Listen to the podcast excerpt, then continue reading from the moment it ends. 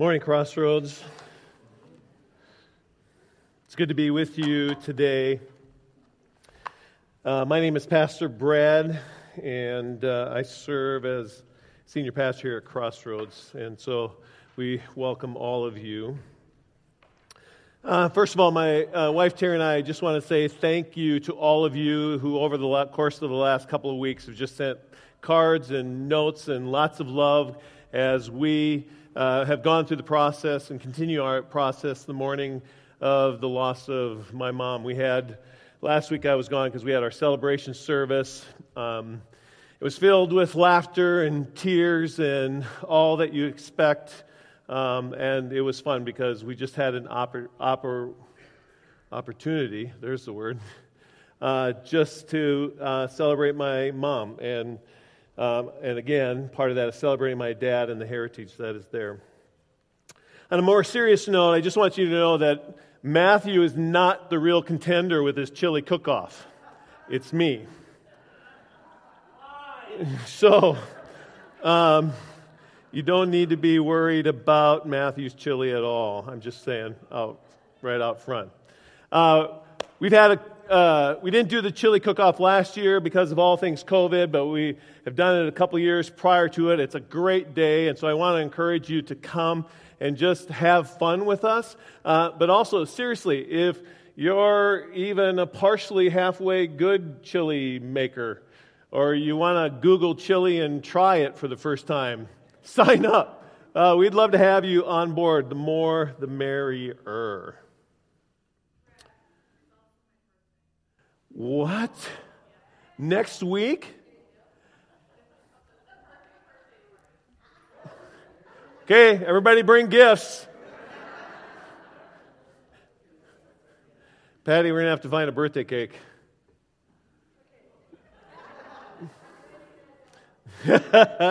awesome. See, it's getting better all the time. Oh, this is great. Wow.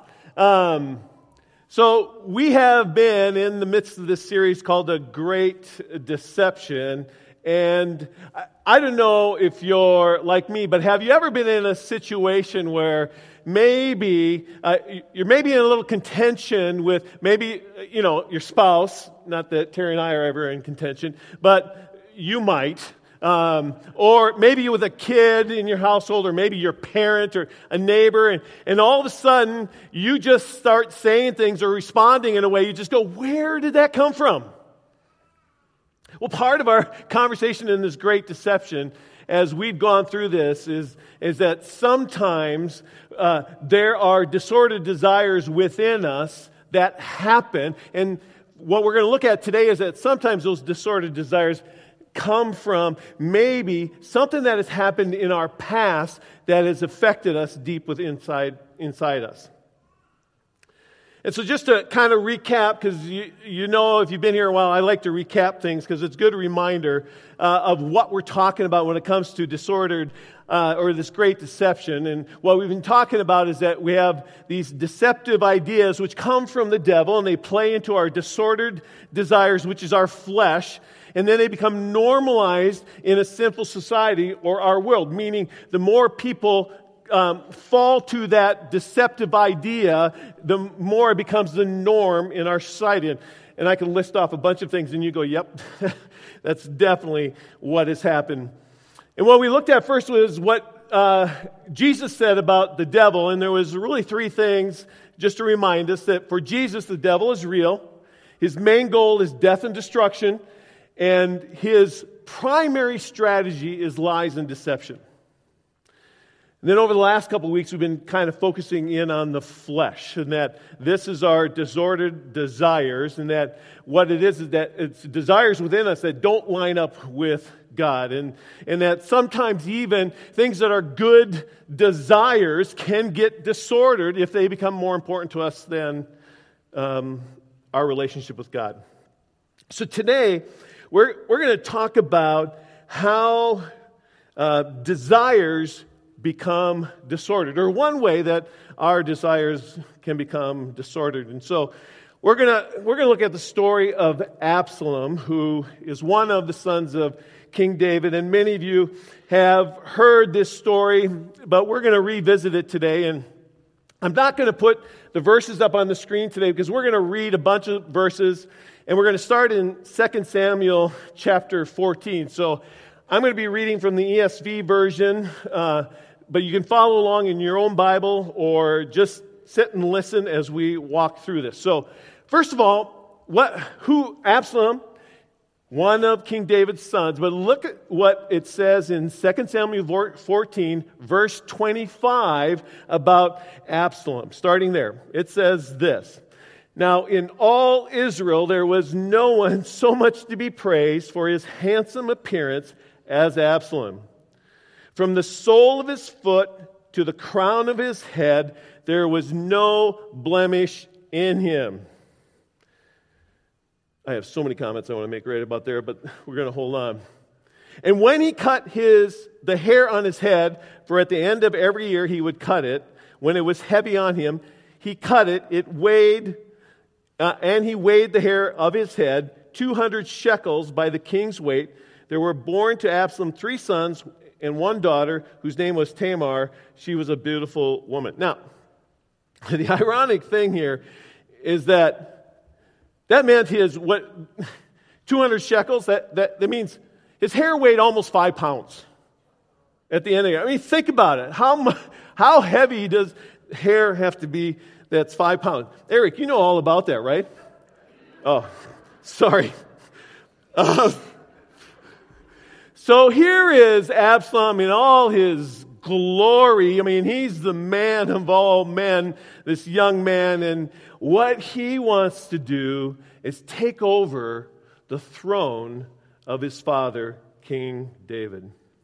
So Absalom began this process to dethrone, and so he began to set himself up as the favorite of the people. And this is how he did this. So we're going to jump to chapter 15 and we're going to read verses 1 through 6. And we're going to see what Absalom did become the favorite in the hearts of the people.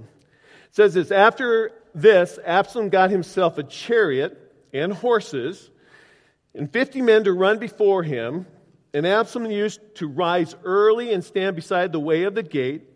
And when any man had a dispute to come before the king for judgment, Absalom would call to him and say, Hey, from what city are you?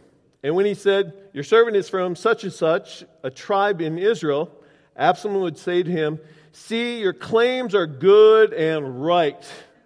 But there's no man designated by the king to hear you. Then Absalom would say, Oh, that I were judge in the land. Or in other words, Oh, that I were king. Then every man would, with a dispute, or cause might come to me and I would give him justice. Sounds like politicians to me. And whenever a man came near to pay homage to him, he would put out his hand and take hold of him and kiss him. Thus Absalom did to all of Israel who came to the king for judgment. So Absalom stole the hearts of the men of Israel. Picture that a chariot and horses in front and Absalom in that chariot, and in front of him, 50 men marching. That says nothing more than power and importance. And then you think of the long flowing hair and how handsome he is. I mean, Wow, I mean, I would want to make him king too, and then he tops it off by everybody coming to the gate. And, and in that time, the gate was a place where you came and you brought your disputes because the men of the city would stand there. And Absalom, and, you know, yeah, if I were king, I mean, the king doesn't have anybody here to listen to you, but I will listen to you. Do you see it happening? Do you see him winning the hearts of the people? Let's go to chapter or verse 7 as we continue on in this story. And at the end of four years, for four years, Absalom is doing this, right? Four years. Absalom said to the king, Please let me go and pay my vow, which I have vowed to the Lord in Hebron. For your servant vowed a vow while I lived at Geshur in Aram, saying, If the Lord will indeed bring me back to Jerusalem, then I will offer worship to the Lord. So Absalom was gone for a while, and we'll find out why he was gone for a while. And he just made this promise. At least that's what he says he did. He made this promise. We continue on in verse uh, 10, or in verse 9. The king said to him, Go in peace. So he rose and he went to Hebron.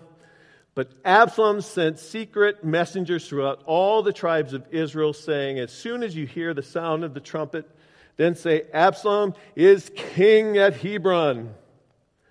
With Absalom went 200 men from Jerusalem who were invited guests, and they went in their innocence and knew nothing. And while Absalom was offering the sacrifices, he sent for a Ahithophel, say that 10 times twice, the Gilonite, David's counselor from the city Gilo, and the conspiracy grew strong, and the people with Absalom kept increasing. So after four years, Absalom makes up an excuse to go, and then he gets all these people out there and he proclaims himself king.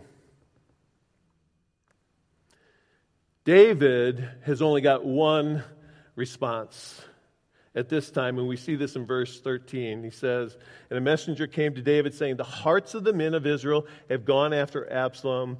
Then David said to all his servants who were with him at Jerusalem, Arise, let us flee, or else there will be no escape for us from Absalom. Go quickly, lest he overtake us quickly and bring down ruin on us and strike the city with the edge of the sword. You see, in that day, if somebody makes a coup or attempts to take over the throne, the only way you're going to guarantee you're going to keep that throne is by killing the king and all of his household. And so David knew what was coming. And so the only response David had at that time was to flee. This story is almost good enough to be a made for movie thriller because if you read into the story more, you have spies and double agents. You have people hiding in wells so they aren't found out. You have people trying to figure out who's the enemy and who is friends. And then you have some people who are weeping that David is not in the city anymore. And you have others throwing stones at David. It is a crazy story of division, divide, and people on opposite sides. And all throughout this, it is the people who get hurt. So when Absalom is trying to figure out what to do next, he's gone into Jerusalem and he's gotten the throne. He's trying to figure out one of the advisors, who has happened to be David's advisor, says, Hey, let's grab 12,000 men and let's go and tonight chase them down, surprise them, and wipe them out. Another advisor said, No, no, no, no, you don't want to do that because David is, he's like a cornered bear. And if you do that, he'll strike out and all these people will come out and start fighting for him. And if you have any kind of loss, the people will rally back around David. So wait. Well, Absalom kind of took the advice of the second guy and waited a little bit. But then Absalom began to pursue King David. And in 1805, it says the king charged his generals because here's what began to happen a war broke out, and as they started battling, he told his generals before they go out into this battle, he said, Deal gently for my sake with the young man Absalom. And all the people heard the king charge his commanders concerning Absalom. So even though David was pushed out by his son, he still said, Deal gently with Absalom. So David's men are now winning this battle. 20,000 of Absalom's men have been slaughtered, and Absalom is riding away, trying to escape. And it said that he's riding on this mule through the forest, and he goes under this big oak tree, and this long flowing hair that is a sign of his masculinity and his beauty gets caught in the branches, and all of a sudden he's dangling from the branches of this giant oak tree and he's hanging there. One of David's servants sees him hanging there, and so he goes and tells Joab, who is one of David's generals and one of the ones that were charged to deal gently with Absalom. And Joab goes and kills Absalom. In verse 18, or chapter 18, verse 33, we hear David's response. And the king was deeply moved and went up to the chamber over the gate and wept. And as he went, he said, Oh, my son Absalom, my son, my son Absalom, would I had died instead of you, O Absalom my son, my son. David is in mourning, and he wishes he could take the place of his son. But there's a question that rises up for me, and that is this why does Absalom try to take over the throne of his father, King David?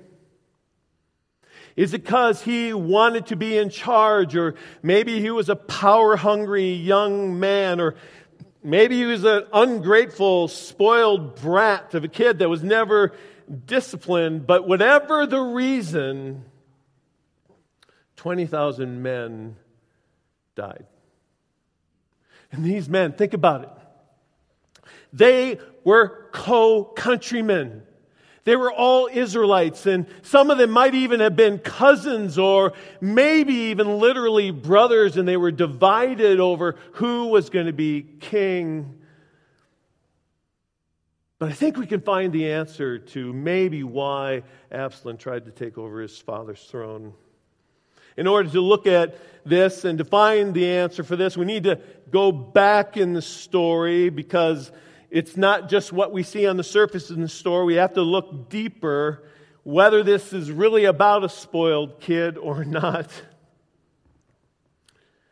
There are, this is something that what movies do and even TV shows, they tell a part of the story and then they go back to an earlier time, five or ten years later, so you get a better understanding. I mean, one of our favorite shows, This Is Us, it it's a great example of that where they tell a part of the story and then they go back here and they so you can get a better understanding of what's going here. And then they move forward and you have to keep track of where they're at but it gives it's a, it's a way of giving you a full understanding and that's what we're going to do right now.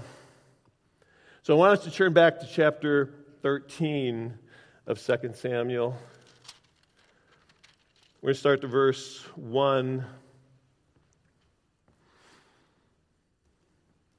It says, Now Absalom, David's son, had a beautiful sister whose name was Tamar, and after a time, Amnon, David's son, loved her.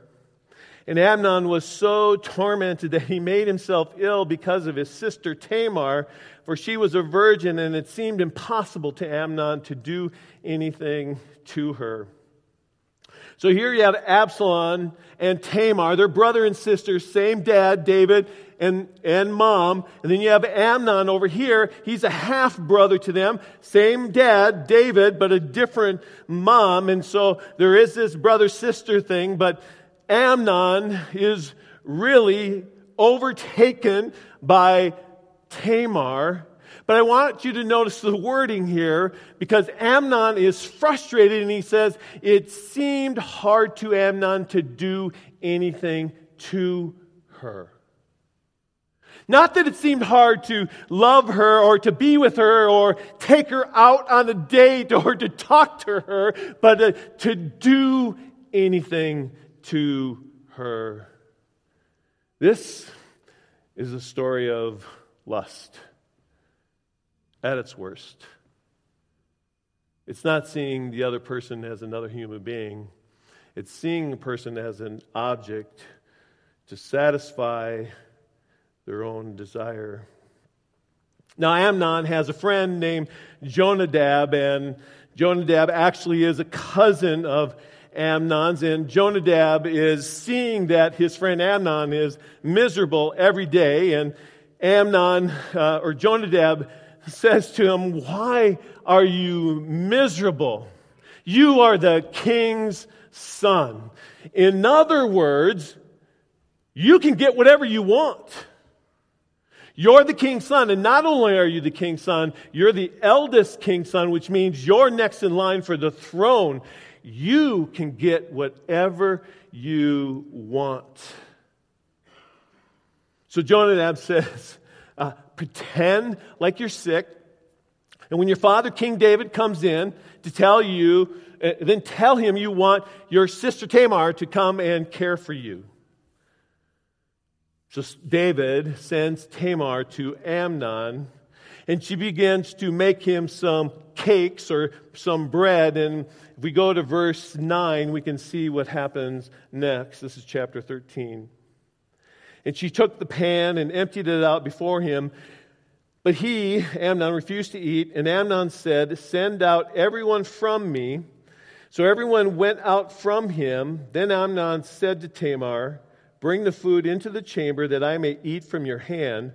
And Tamar took the cakes she had made and brought them into the chamber to Amnon, her brother. But when she brought them near him to eat, he took hold of her and said to her, Come lie with me, my sister. She surprised, she answered him, No, my brother, do not violate me, for such a thing is not done in Israel. Do not do this outrageous thing. As for me, where could I carry my shame? And as for you, you would be as one of the outrageous fools in Israel. Now, therefore, please speak to the king, for he will not withhold me from you. But he would not listen to her, and being stronger than she, he violated her and lay with her. Amnon raped his sister he raped his sister because of a disordered desire inside of him, his flesh, that he can get whatever he wants. And you may wonder, where did this disordered desire come from? Maybe it came from his father. Think about this. This is King David. I know I'm talking about King David, the man after God's own heart, the man who killed Goliath, the man who led the Israelites into battle and conquered the tens of thousands, and the man who is known as the greatest king of all time in Israel, and the man who has written most of the Psalms. But David was far from perfect. Remember, David had multiple wives and concubines. Remember, David raped Bathsheba. Yes, that's what it is because a woman can't say no to a man in that culture, especially if that man is king. And then, not only that, but he had Bathsheba's husband murdered.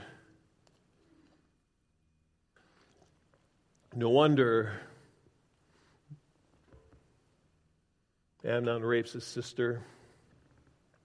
It's a disordered desire. It's his flesh that is really what was passed down from his father. Let's go to verse 15 of chapter 13 and see what happens next. Then Amnon hated her with very great hatred, so that the hatred with which he hated her was greater than the love with which he loved her. And Amnon said to her, Get up and go. But she said no to him, No, my brother, for this wrong in sending me away is greater than the other you did to me. But he would not listen to her we can see that this is built, this whole thing is built out of lust because as soon as he got what he wanted, hatred filled his heart towards the woman he was lusting after. This is what happens when we sometimes respond out of our disordered desire, out of our flesh. Other people get hurt. As a result, Tamar rips her robe, which is what the daughters of the king would wear, and put ashes on her head and cried out. In verse 20, we see what else happens. And her brother Absalom said to her, Has Amnon your brother been with you? Now hold your peace, my sister. He is your brother. Do not take this to heart. So Tamar lived a desolate woman in her brother Absalom's house. When the king David heard of all these things, he was very angry. But Absalom spoke to Amnon neither good nor bad. For Absalom hated Amnon because he had violated his sister Tamar. In that culture, Tamar is now damaged goods. So she now spends the rest of her life as a desolated woman in her brother's house. And David, it's good. We see that King David is angry, but what we don't see is we don't see King David do anything.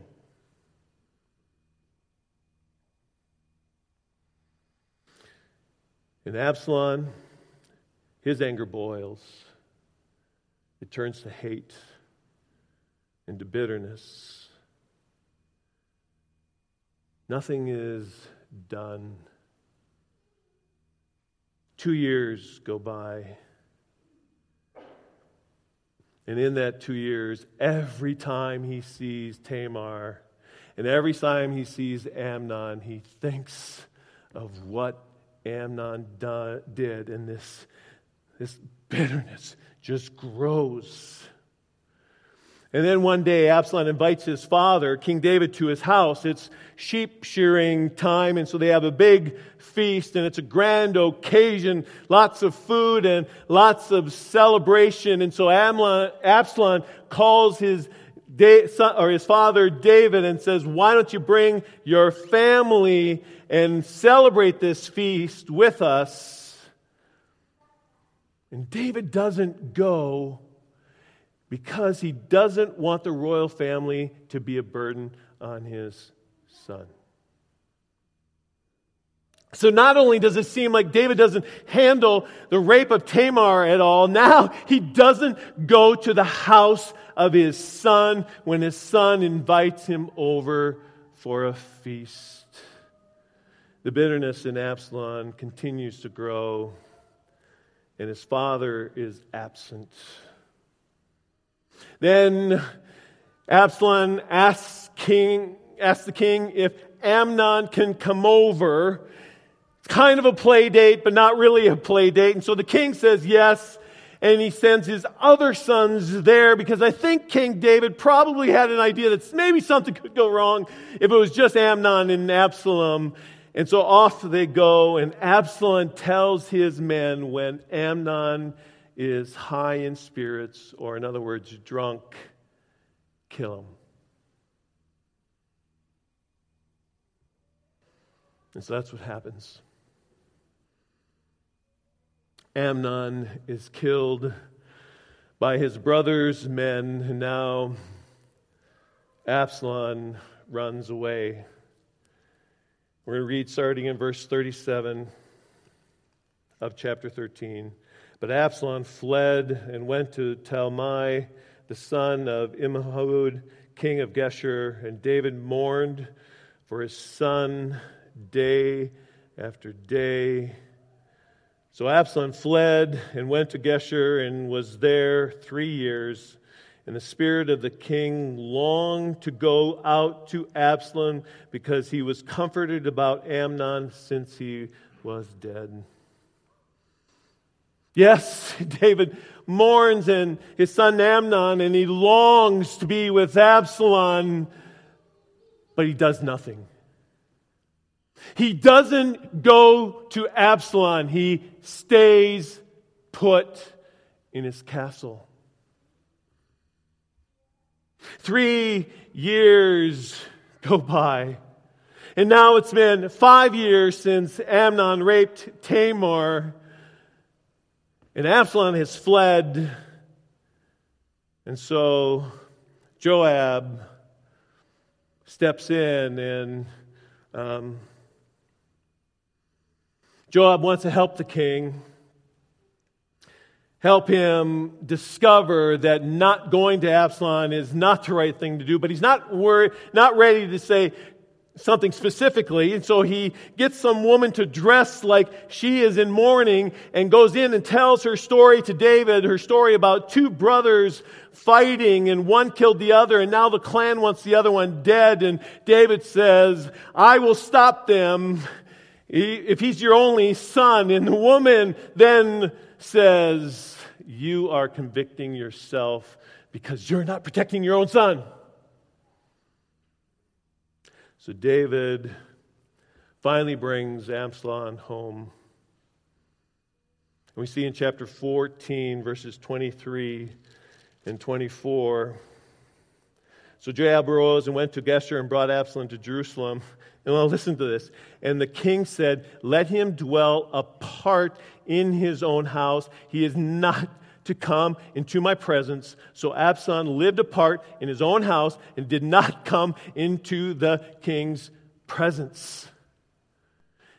David longs to see his son, but keeps him separate.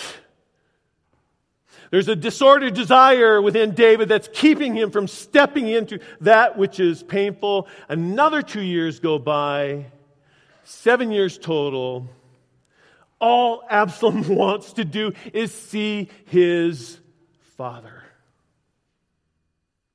And in 1428, it says this So Absalom lived two full years in Jerusalem without coming into the king's presence. Can you imagine being just down the street from your father for two years and not being allowed to go see him?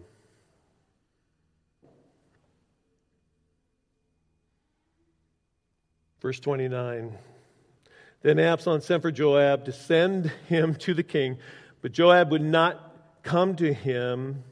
And he sent a second time. This is Absalom. He's trying to get Joab to help him out, but Joab would not come to him. And then he said to his servants, This is Absalom, see, Joab's field is next to mine, and he has barley there. Go set it on fire. So Absalom set, servants set the field on fire. Then Job arose, Joab arose and went to Absalom at his house and said to him, Why have your servants set my field on fire? And Absalom answered to Joab, Behold, I sent word to you, come here that I may send you to ask the king, Why have I come from Geshur? It would be better for me to be there still. Now therefore, let me go into the presence of the king, and if there is guilt in me, let him put me to death. Imagine how far you have to go in division with your father to be, to feel like you would rather be dead.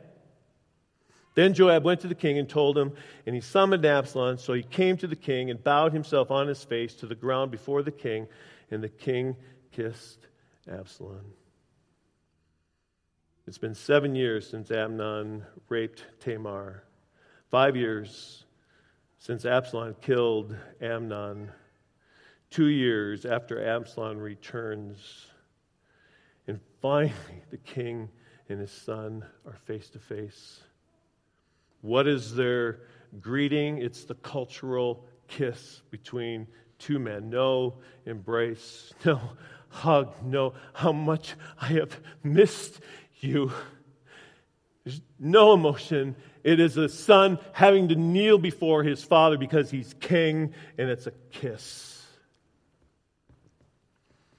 David has wounded his son Absalom. He did not protect his sister Tamar. He did not give his sister justice. Nothing happened to Amnon. He did not come to his house when invited. He did not pursue him when he ran away. He did not want to see him when he came back. And so the question that I have is why? Why? Why King David? What has happened to this king who is a man after God's own heart? Who, as a teenager, his faith was so huge in relationship to God that he was able to stand before a giant and kill him.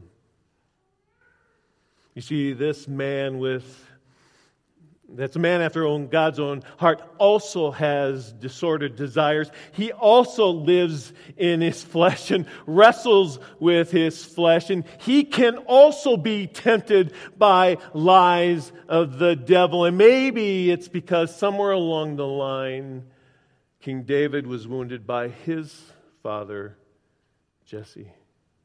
We don't know a lot about David's childhood, other than he was a shepherd out caring for the sheep and the youngest. But I think it's interesting that when Samuel came to Jesse to anoint the next king, it was Jesse and his seven oldest sons that were there. David was not.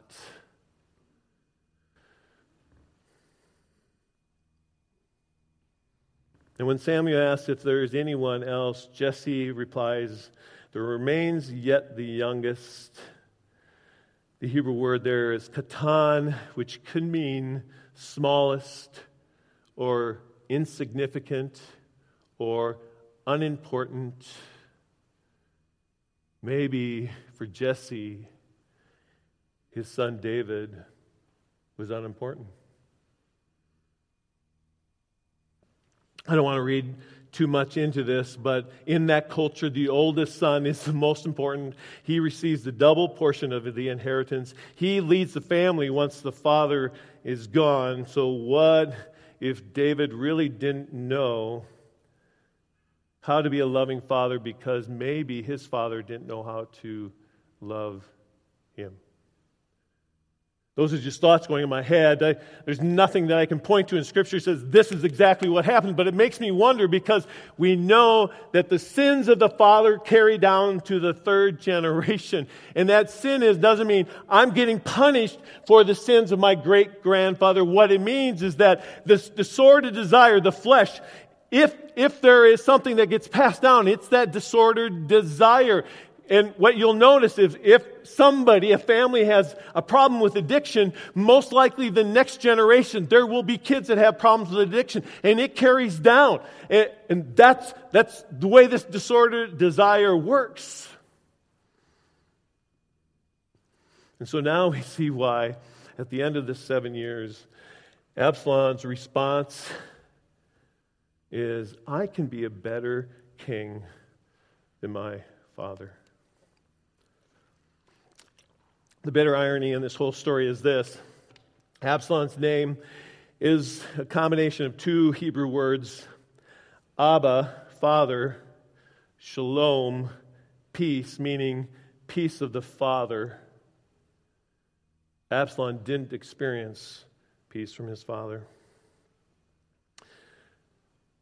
So, as we see from this story, it's more than just the story of a spoiled prince. Absalom is wounded. He responds out of that wound. King David is wounded. He responds out of that wound. And this is not something that is old or new. And it's not just something that is talked about within Christian circles. It's talked about in the world. People talk about the father wound. They recognize that as parents, we wound our kids. And sometimes it's siblings, and sometimes it's a teacher and a coach. We all experience it. Back in the 80s, there was this great movie that came out called The Kid, starring Bruce Willis. It's about a 40 year old man who goes through a midlife crisis. He's not married. He has a hard time making any kind of relationship works. He treats people with real harshness, not caring about them at all, only caring about himself. And all of a sudden, in his life shows up this little boy, and it just happens to be that this seven year old boy that shows up as is him when he was seven. Okay, so he's 40. The seven year old boy shows up. It's him when he's seven. And they're trying to figure out why he has all these issues. And they think it all re- goes back to a fight that he lost when he was seven years old. And they think that's why this little boy come back. I'm going to show you a clip from this movie, and in this scene, Bruce Willis is the 40 year old man. And this is from the 80s, so Bruce Willis looks really young. Uh, the boy's in the red jacket himself, and this scene is where they find out why the boy, in all of his 40 years, has had such a hard time with relationships. Let's show that screen, that movie.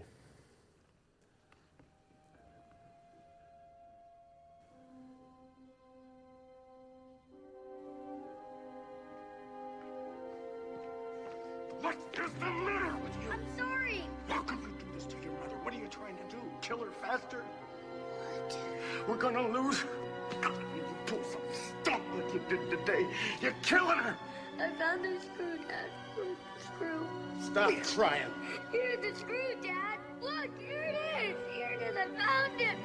Stop Please, crying. Look at the screw. Here it is. Stop crying. Stop. You gotta grow up. Now, do you understand? Grow up. Grow up.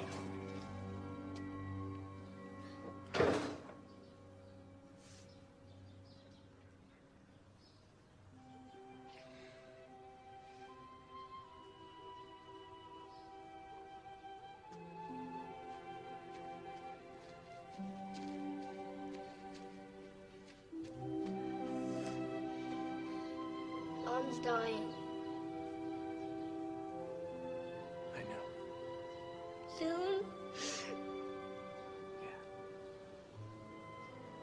For your next birthday. Did I do it? No. No, you didn't do it. It's not your fault. Dad was just saying those things because he's scared. Because he knows that he has to raise you alone. And he doesn't know how to do it.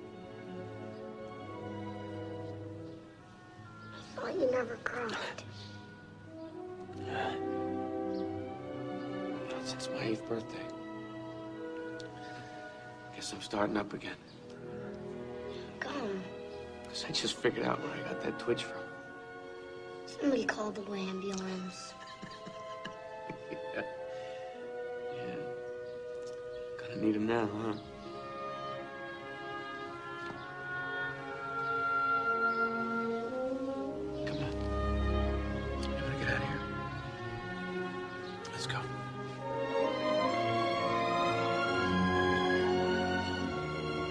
Go get something to eat. Okay.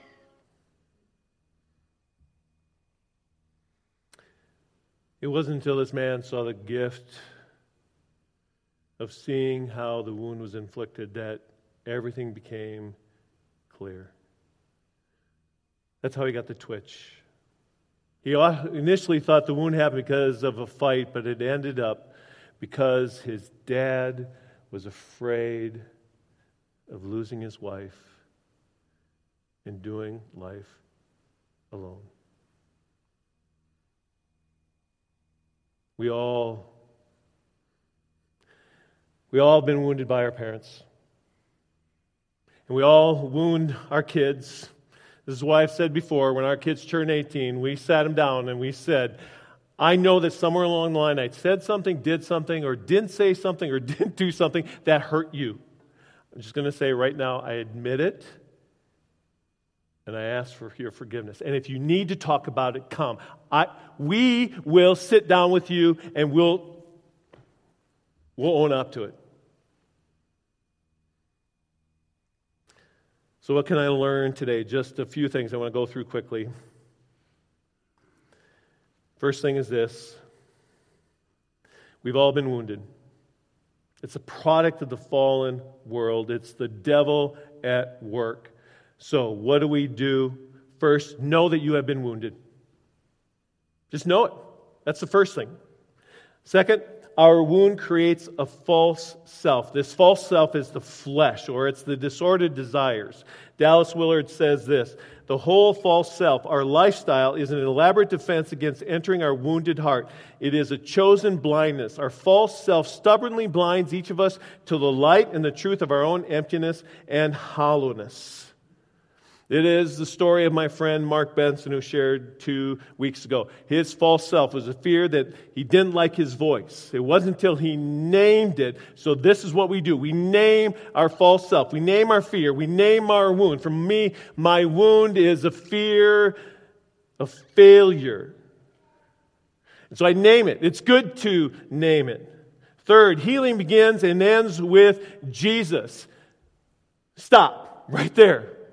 It begins and ends with Jesus. This is why Jesus came. Isaiah 61. The Spirit of God is upon me because the Lord has anointed me to bring good news to the afflicted, bind up the brokenhearted, and on and on it goes.